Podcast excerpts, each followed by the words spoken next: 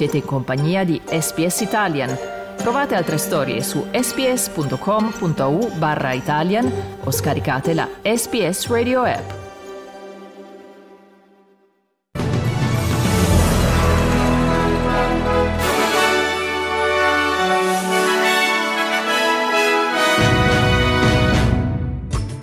Regno Unito, Buckingham Palace annuncia diagnosticato un cancro a Carlo III e il re ha cominciato il ciclo di cure. Medio Oriente, l'ONU annuncia l'apertura di un'indagine indipendente sull'operato dell'Agenzia per i rifugiati palestinesi. Cina, blogger sino-australiano condannato all'ergastolo con l'accusa di spionaggio. Sport sci, brutto infortunio per Sofia Goggia, per la discesista bergamasca, frattura di tibia e perone e stagione finita.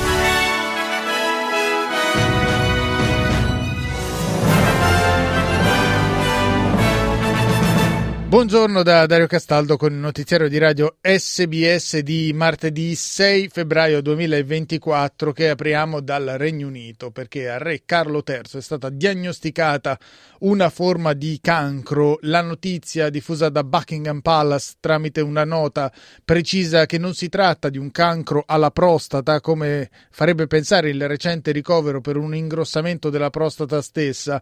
Il tipo di tumore di cui soffre Carlo III non è stato rivelato rivelato, ma la nota di Buckingham Palace afferma che nella stessa giornata appena trascorsa il re ha iniziato il ciclo di cure regolari e che si tratta di un tumore curabile. Carlo III, 75 anni, rimane assolutamente tranquillo e ottimista riguardo al suo trattamento e desidera tornare ai suoi impegni che sono stati per il momento sospesi o rinviati. Lo staff che assiste la famiglia reale britannica ha poi aggiunto che re Carlo III ha voluto condividere il suo stato in primis per evitare speculazioni sulla sua salute e poi per contribuire ad una maggiore comprensione della malattia a livello globale. Rimaniamo all'estero, ma andiamo in Medio Oriente dove le Nazioni Unite hanno annunciato che apriranno un'indagine indipendente sull'UNRWA, l'agenzia che assiste i rifugiati palestinesi. Il segretario generale dell'ONU, Antonio Guterres, ha annunciato che l'inchiesta opererà parallelamente rispetto a quelle già in corso e che sarà condotta dall'ex ministra degli esteri francesi Catherine Colonna.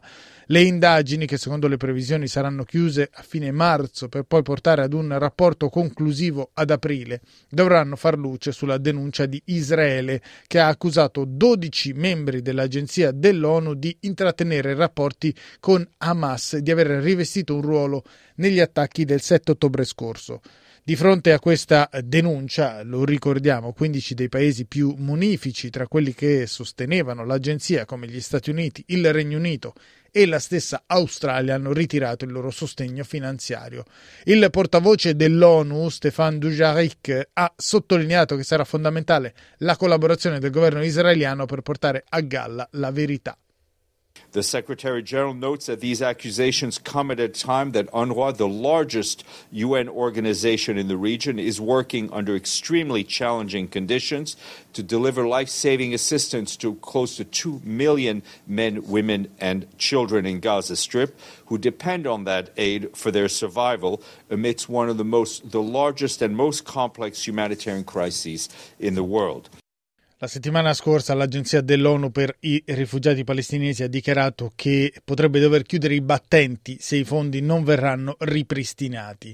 Intanto il segretario generale dell'ONU, Antonio Guterres, ha specificato che dei 12 dipendenti accusati da Israele su circa 13.000 lavoratori dell'UNRWA, 9 sono stati licenziati e uno è morto.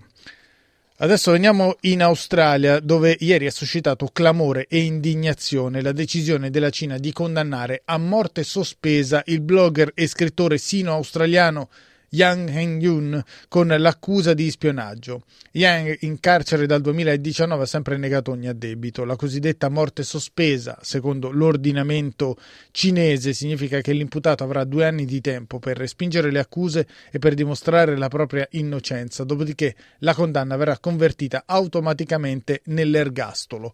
La notizia è stata al centro della discussione politica in Australia, dove il leader dell'opposizione in Senato, Simon Birmingham, ha fortemente criticato la decisione cinese e ha detto che l'Australia dovrà tentare in ogni modo di impedire che Yang trascorra il resto della sua vita in carcere.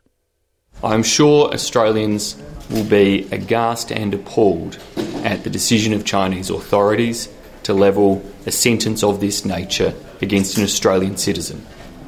Dr. Young Hyun Jun has endured five years of unjust detention, of uncertainty, and now faces the prospect of indefinite detention. His family face the prospect of never being reunited with their loved one. Queste le dichiarazioni di Simon Birmingham, leader dell'opposizione federale in Senato. Quella di oggi sarà la prima seduta del Parlamento federale Dopo la pausa estiva, alla ripresa dei lavori, un altro tema al centro del dibattito politico sarà la riforma fiscale, con la cosiddetta terza fase del taglio delle tasse. Il primo ministro Anthony Albanese ha criticato il mancato appoggio dell'opposizione al provvedimento che oggi verrà illustrato dal ministro del Tesoro Jim Chalmers. In particolare, secondo Anthony Albanese, liberali e nationals non sono stati in grado di assumere una posizione unitaria sul provvedimento e non sono stati in grado di ammettere che del taglio delle tasse beneficeranno i contribuenti di fascia di reddito bassa, ma anche del ceto medio. It's what we do. We look after people. We look after people who need that assistance, but we also look after people's aspiration as well. And this package does both. Uh, our opposition have uh, struggled now for two weeks to come up with a position. It, their natural instinct, of course, uh, kicked in straight away of saying no to everything, and uh, we know they want to say uh, no to this. Queste le parole del primo ministro Anthony Albanese per approfondimenti sui temi politici e sulla riapertura del Parlamento in Australia. Vi rimando al programma che segue questo notiziario. Altro tema al centro del dibattito politico, sia a livello federale che statale, è il problema del costo delle abitazioni. Secondo uno studio, Sydney perde ogni anno decine di miliardi di dollari in produttività per la mancanza di abitazioni che spingono alcuni potenziali lavoratori a cercare impiego altrove.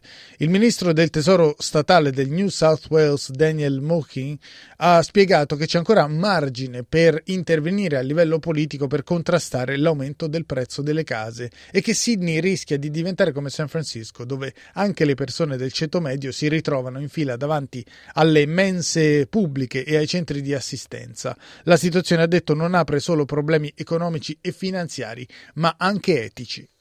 We can't ignore the fact that that is what's challenging the egalitarian ethos uh, that we need to cherish and, dare I say, protect uh, as well.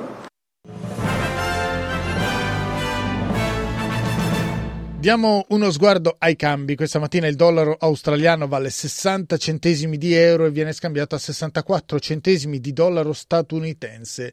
Per quanto riguarda lo sport, brutto infortunio per Sofia Goggia, la 31enne sciatrice bergamasca, leader della classifica di Coppa del Mondo di discesa libera, è stata vittima di un incidente mentre si allenava a Ponte di Legno in provincia di Brescia e ha riportato la frattura della tibia e del malleolo tibiale.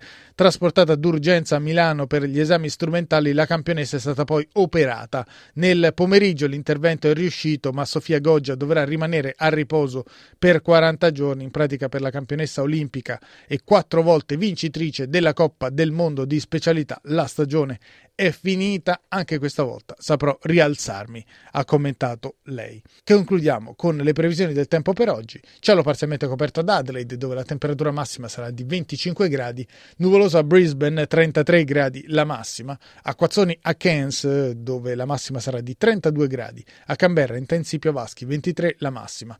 Giornata di sole a Darwin, dove la colonnina di mercurio salirà fino ai 33 gradi, cielo coperto a Hobart, 21 gradi la massima, nuvoloso a Melbourne e anche in questo caso la massima sarà di 21 gradi, sereno a Perth massima di 32 per finire giornata ventosa e con forti precipitazioni a Sydney dove la temperatura massima sarà di 27 gradi.